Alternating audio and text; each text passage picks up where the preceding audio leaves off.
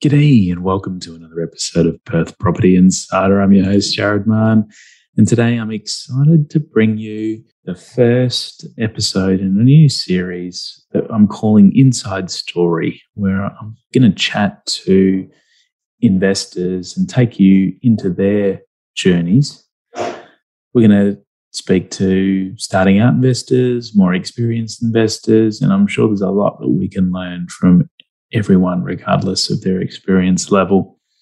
And today we're interviewing uh, Cameron. He's a client of ours. We've worked together for 10 or 11 years. Uh, he's done two different property developments over that time, uh, holding on to what he creates and learning a hell of a lot along the way. So it's going to be a really interesting uh, two part episode. We ended up speaking for a, a long time. So, um, looking forward to taking you into this first part. Let's go inside. Welcome to Perth Property Insider, where you will learn how to grow your wealth and improve your life using Perth property. Our show is brought to you by Investors Edge Real Estate, the highly rated and award winning property management specialists servicing the whole of Perth. Now, here is your host, Jared Mann. Hey, Cam, welcome to Perth Property Insider. Great to have a chat today. Thanks for coming on. Thanks, Jared. Really glad to be here. Thank you for inviting me. So, give us a bit of background on what you do for a living and what is uh, family life for you, just so we uh, can paint a picture of where you're at in your life. Yeah, so I'm a, I'm a geologist working here in, in Perth and WA. I've been working in the mining and, and exploration industries for the last 15 years. Um, I was born in Perth and grew up here. Uh, I've also got a finance background. I worked in finance for for a few years. Yeah, I've uh, I've also got four children, and along with the work, that that certainly keeps me busy and out of trouble. Yeah, we were just discussing how that uh, fills up your weekends, uh, and yeah, it's pretty amazing that you've been able to you know make property a priority alongside uh, the family life, isn't it? Yeah, totally. I guess the two have kind of run in, in parallel somewhat, but I'm because I'm kind of getting to that age where I'm I'm looking to build towards retirement. Um, but yeah, you got to balance that up with having family, moving towards a single income, these sorts of things. Yeah. So, how did you originally come across uh, the idea of property investing?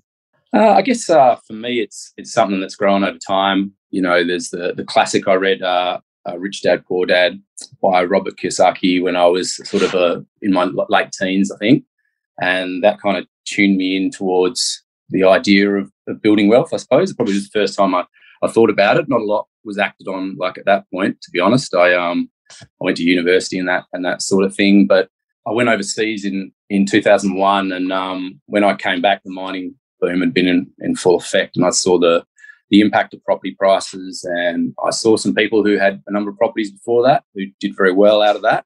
I guess that really sort of piqued my interest, and yeah, just the idea, I suppose, of being able to have a levered investment, uh, minimize tax, and use that as one vehicle to build wealth really was some of the reasons why. Well, I read Robert Kiyosaki's Rich Dad Poor Dad when I was 16 too, and a uh, family friend gave it to me. And yeah, it's I think it's uh, opened the the eyes of a lot of uh, investors that you don't know how you're going to get into it or what path you're going to take. And it's um, it's great that you uh, saw firsthand what was happening in that property cycle and then started to think, oh, how do I get involved? I guess. Yeah, that's right. It just the problem, biggest problem for me was getting involved because it just felt like it was overvalued and it was going up, but it, it didn't peak out on that for a while. Yeah, just stand on the sidelines and watch for a while. And how have you sort of learned about investing so far? Because it can be pretty daunting when you're starting out, can't it? Yeah, totally. I think I think it is. It's been pretty. I suppose it's really probably been pretty haphazard for me in a lot of ways. Like uh, I guess I've watched things in the media and the press and initially and, and done things like gone and, and seen seminars and, and listened to various spruikers and, and the wares that, that they were the peddling. But that kind of tuned me into some of the ideas around finance and I didn't ever go down any of those any of those roads. So I guess then it really was You might be lucky you didn't. some of them yeah, yeah. I was I was pretty conservative for a long time, and I think that maybe helped in some ways and hindered in others. But um, yeah. So when I wanted to really get into it, started researching really, and a lot of information that we found was online through forums and and the like. And then as we got into it more, I guess we started employing some of the uses of some experts here and there to help that as well. I guess more recently, I've started getting into the podcast side of things. Actually, after I've got to thank you for that, Jared. That's after listening to your podcast. I've sort of now listened to a couple of others as well. So I find that's a really that's a fantastic way to keep up to date with um, with what's going on. So yeah, it's a range of ways really. So no parents sort of being interested, or were they? Did they invest and and teach you about money at all, or how would you describe that upbringing? Yeah, that's an interesting one. My mother and my father were both doctors. They were pretty career focused. My mum went through that definitely has some impact on it. My dad never really paid much attention to where his money went. To be honest, he was really focused on his career. Most people seem to be when they love their job and put throw everything into it. It doesn't leave much often to time or headspace to think about investing. And people can be amazing at creating money, but then not making use of it. So it's pretty totally cool to see. Yeah. yeah, absolutely. And then and then my mother, she really tried to be more active with investing her money in the right places, and she followed the advice of a lot of people, um, financial planners and things. And there was really some very different results. Some of it, you know, sort of probably really underperformed. And if she'd put money into something like property, I think she would have done a lot better in the in the long run. But she still did okay. And, and I guess I watched and witnessed that. We didn't really talk about property investment a lot or at all. I wouldn't say it wasn't mm. a topic. My parents talked more about things like going to university, getting an education, uh, that sort of thing being being a priority. But then later on, my father and my mother separated when I was quite young, and and my father and my um, my stepmother were together, and and they actually, well, my stepmother was much more active, and she was she was interested in property, and eventually she sort of helped my brother and I into our first properties uh, through through property development. So, um, how did you originally start thinking about getting into things? Um, I believe you took the path of rent vesting, didn't you? Where you, you know you rent first and invest at the same time and and uh, put your money into creating wealth. So, how did that start out for you? Yeah, well, I mean, this um, we had this opportunity to do a development. Uh, my stepmom actually proposed it. I didn't really know anything about property development per se, uh, and I didn't know what rent vesting was. I didn't hear about that label for a long time afterwards. Yeah, I think that's a pretty new label, isn't it? totally. But um, I'd, I'd come back from the UK and, and I went back to university to study geology. So I spent all my um, life savings on getting through uni. Uh, and I was just starting back out again, and I was really wanting to get into the property market. I'd seen what had happened between 2000 and 2007, and but I didn't have a lot behind me. And that was when my stepmom came in and made a proposal to do this little development in Nollamara. So um, rent vesting, I guess looking at rent vesting, it's served a purpose. It's definitely not a forever strategy. It's helped us to um, build, I guess, an investment portfolio over the last sort of whatever 12 years or something that is now, maybe 13th year now. Uh, so we've managed to you know, get three properties together in a in a fairly flat market, and you know we wouldn't have been able to do these developments and make some of these decisions if we had bought our own property, and and um, we'd probably be in a position where we'd have one property and we may be looking to start a property portfolio and investment property portfolio now. So it served a purpose, but it hasn't been easy. I think you did something similar for a while, didn't you, Jared? Yeah, we definitely. Uh, I I didn't know. I just prioritized investing when I was still living at home, and uh, then I moved out eventually. And once you move out of home, you can't kind of have to move back. But when I started the business, I had to move back again because I was cash poor. yeah. Parents had given away my bedroom at that time too, so I was a bit pretty humble sleeping on the lounge room floor. Yeah, But you know, I prioritized business and investing at various yeah. points to get ahead, and it's kind of uh, it's good because when you do make the decision to buy the home, we uh, were able to kind of take a bit of a, a, a jump ahead of what home we might have otherwise had if we'd taken the other route of buying a more conservative home and upgrading mm-hmm. your homes and not not investing and having that equity to help. So yeah, totally. So yeah, I guess it's, uh, there's no one way to do things, is there? But we no. did the same. We prioritised it. Um, yeah, there's been a lot of inconveniences. We've moved houses a lot of times. I guess that's hard when you've got a young younger family and you're renting. Just don't have that stability, and at some point, it starts to become a, a real priority to create that home environment mm-hmm. that's stable and know where the kids are going to school and whatnot. Yeah, exactly. So we're definitely at that point now, I think, in our lives. So that's that's what the future probably looks like for us. But you know, rent vesting has served a purpose. Um, yeah, but it hasn't been necessarily an easy path. I guess mm. we were working on the premise that if we could get together more properties, um, we could do some development to add value. That that growth profile over time would accelerate, and um, we'd be in a better position with tax management and all the rest of it than we would be if we just sat in our own property. When we first started this, though, we didn't have any children, and now we've got four, so things have changed yeah. over time.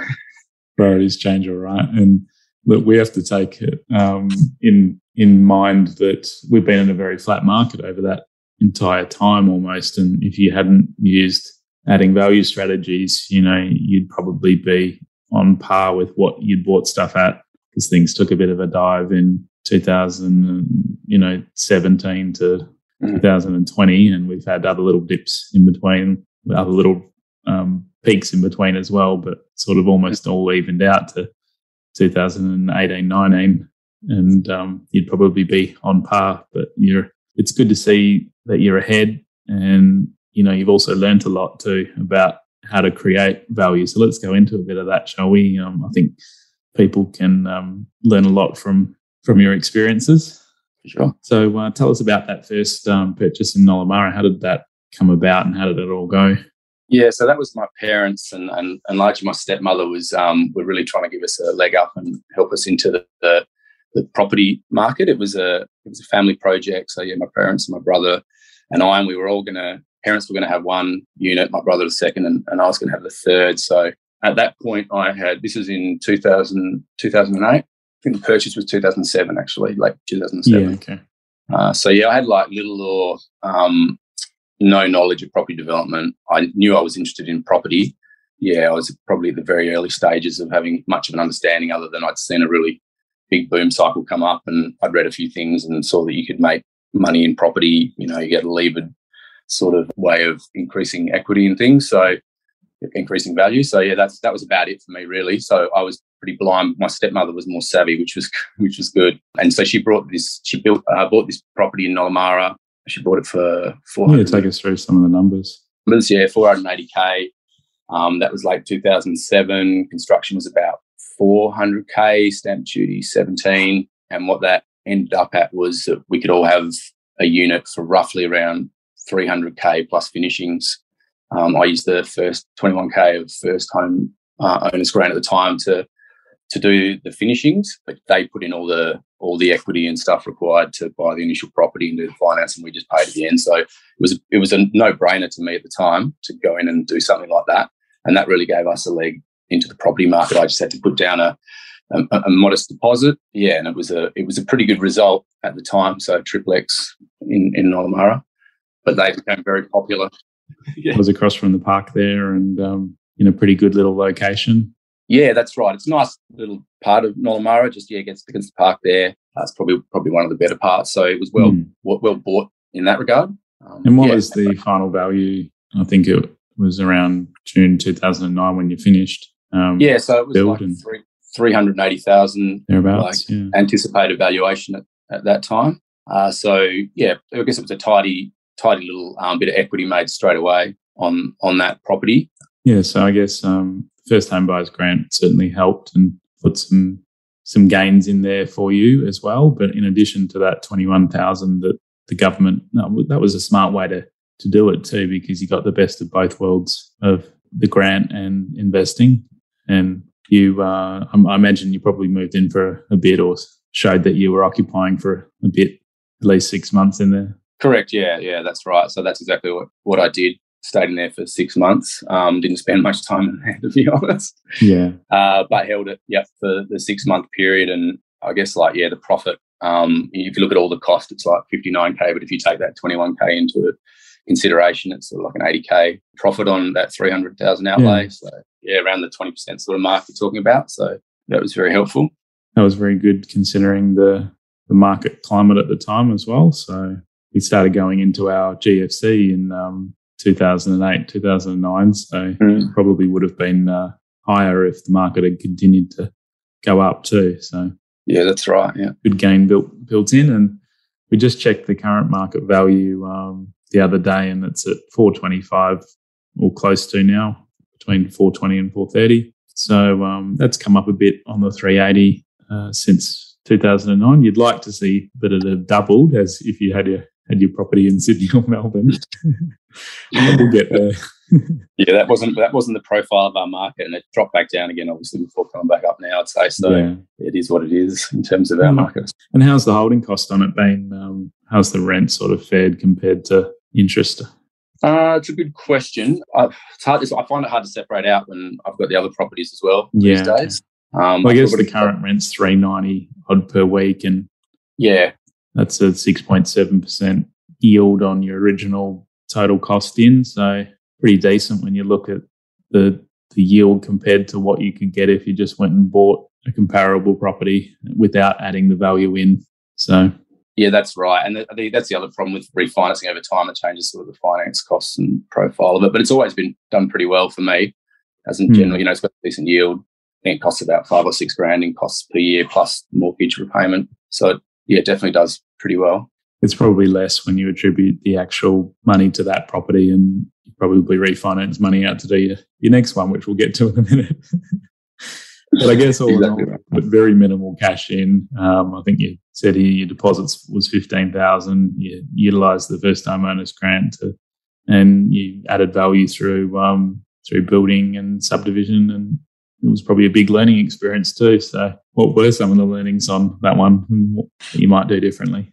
Yeah, I guess I guess um, with that one because I, I didn't do a lot of the active looking for the initial property and stuff. I probably missed out on on some of the learnings there. I mean, like it's done really well, so there's no way I can complain about it. I think it's a, a good little property. It was perfect for for the first one, um, and thank you very much to my parents for like giving me a leg in there, really, because otherwise I wouldn't have been able to to do that, and I wouldn't have probably ended up with something that would have paid off so well. But I think probably there's one thing I'd say that I've learned from that particular area is the load of there's so much similar rental stock around that Nollamara area. Triplexes were just huge um, around that time and afterwards. So that does seem to have an impact on the market. Definitely, when vacancy rates climb, you know, it's very easy for people to uh, to have a look around and say, you know, this is what the rent should be. This is what the rent should be, and mm. you can get knocked down very quickly. I guess at the same time, it helps you bring it up as well.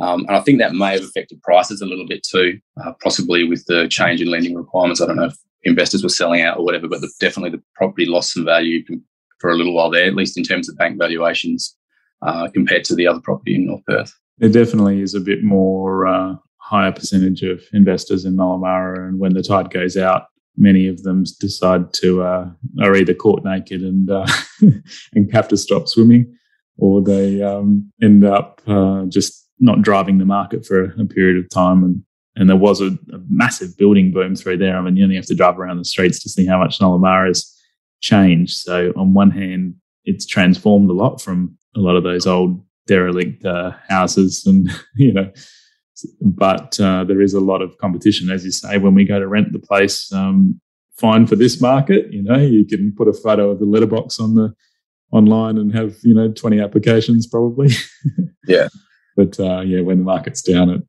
it really shows uh, how easy something is to rent or hard compared to how much others are on so yeah good one now, tell us about this next purchase uh, in North Perth that you've alluded to. How's that all going, gone so far, and when did you get into that? Yeah, so North Perth we um, purchased in late 2016. Um, it's a completely different kettle of fish, I guess, compared to the other property. So many learnings. I guess we uh, we were waiting for an opportunity to get into the market, and then when it looked like Perth had peaked, you know, 2014 and maybe a little bit beyond, it looked like that might be an opportunity. And we started really trying to actively go after another property. Uh, we did a bit of fair bit of research. My partner, particularly, she's good at research, so she'd done a lot of risk research, and we sort of came across the idea of uh, again you doing a development to to add value. Um, there's a lot of infill going on through Perth currently, and there was then, and there was an opportunity there where City of Vincent was releasing the new town planning scheme, and this property popped into that search. So it was it was up for um, it was up for a new um, rezoning. So yeah, we got in there. We tried for a few properties before. It had taken about a year, I guess, uh, to snag this one. There was some that had gone by, and we'd just been beaten to it by, just like you you're talk, you've talked about recently. You were saying how missing out due to um, conditions and hmm. things on on financing and and uh, contracts. So yeah, we had that happen to us a bit, and we just went in hard at this one. We thought it was um, a good opportunity. Uh, so yeah, it's um it's been a journey. We did get some help we we used to do a bit of research on a particular forum that had a lot of people who were uh, different people on that forum, but some people who do, do a lot of development and other things and uh, provide advice and ideas, and you can follow the threads and things. So we did get some um, assistance from from someone there in terms of uh, site finding. Yeah, so we did that.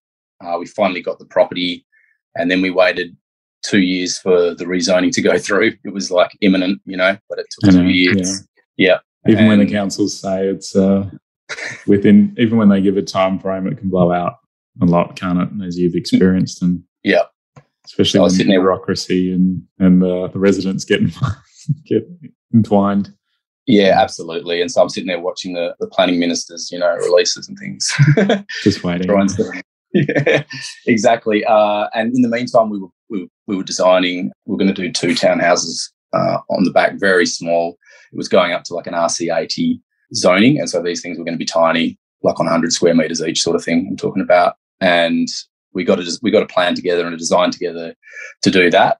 Then the rezoning came through and we started going and interacting more with council and there was some some issues around what we could do at the back. Um, it re- required reconfiguration of the front house. Yeah it was to do with where the driveway was going to sit i thought it was to do with parking and access yeah.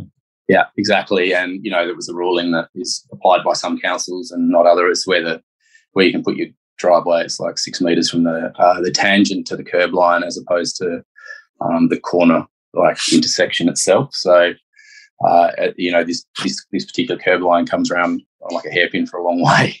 So we thought we'd put the put the driveway in, no worries, and they pulled up. That is an Australian regulation, but some councils apply it and others don't, and they did.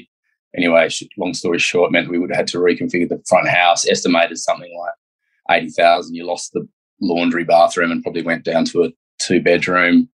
Um, so we still kind of continued to look at that for a bit. But then the next, I guess, the next thing came in was uh, the issues around trying to finance. So there was the um, Royal Commission, Banking Royal Commission, and I started getting pretty nervous. We were going for a survey strata subdivision, so we would have had two blocks on the back, and they would have been, you know, needed to be developed together. I would assume pretty much on a survey strata yeah. and then build. So I got worried about not being able to get out of, um, you know, not being able to sell them if we needed to for some reason. Things were looking pretty sketchy around 2017. Well, this is probably 2018, 2019, even actually. Uh, so yeah, still things weren't really looking up yet. And were you hoping to build on them yourself still at that point, and that was your your backup plan B of are you are you going to be able to sell these things, or were you planning to sell sell them from the start? What was your thoughts? Yeah, so, okay, so yeah, that was definitely a backup plan. It was always really uh, for holding them, retaining them for investment purposes, if hmm. possible. Mm. That's kind of our strategy. Uh, we wanted to divide and retain, so we had a, an existing house that would pay some of the bills while we were doing everything. Um, and we wanted to develop the back, but I just, with the way things were going with financing, I could just see us getting stuck and then holding these two properties and not being able to go anywhere. So that was the point where we decided to revert back to just putting one on the back and redesign. Um, so you know, time's just is is uh, moving over this period where we've waited two years to rezone. Um, we've done the design work, engaged with council, and then we've had to go back and redesign uh, with the Royal with the Royal Commission. Then go in, and then we then I did the subdivision phase. That took probably like at least ten months. I think it took me. So you created that block first, didn't you? And yeah, so we went for Rather. the survey strata. Yeah, so to create that block, so the, the strategy was to survey strata, create the block, uh, release the equity, use that for the construction phase. Makes yeah, sense. so that is ultimately what we did. Uh, and it was looking pretty sketchy at times because I was just sitting there watching North Perth house prices. Like, is it going to drop? You know, are we going to lose what we create in terms of the subdivision, and we're going to get stuck holding this thing and not be able to develop it anyway? But um, we've managed to to get it through. Uh, it's definitely been been a lot of ups and downs and lots of issues along the way. Had to you know, get people involved to sort of help me out. We got some some experts in subdivision just to help me do the subdivision, but that was just really helping me plan it out like Excel spreadsheet sort of style. I did it all myself in the end, but um, it's not a simple process.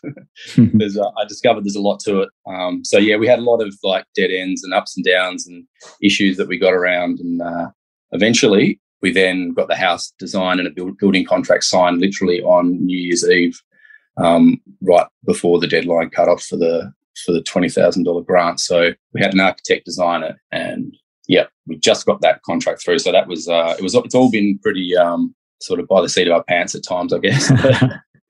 Definitely you, a good learning, learning journey. But you got to build before the while the grant still applied, and uh, that obviously you've been in a more exciting phase of seeing something come up out of the ground. And you know, I've seen some of your photos, which all looks very uh, stylish and architecturally designed, which is which I think is going to be very popular with the market, both for rent and whenever you decided that you might want to sell, keep it for as long as you can.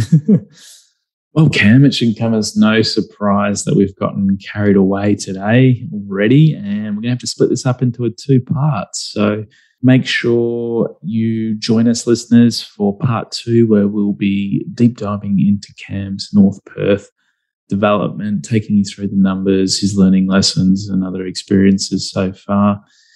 Very interesting to see how that's uh, working out. And we'll go into uh, some of his uh, key people that he's had along the whole journey, as well as um, how he's relied upon them and built his team and we'll get Cam's view on what he sees for the year ahead in Perth and his plans for the future. So come back for part two and we'll get stuck into it.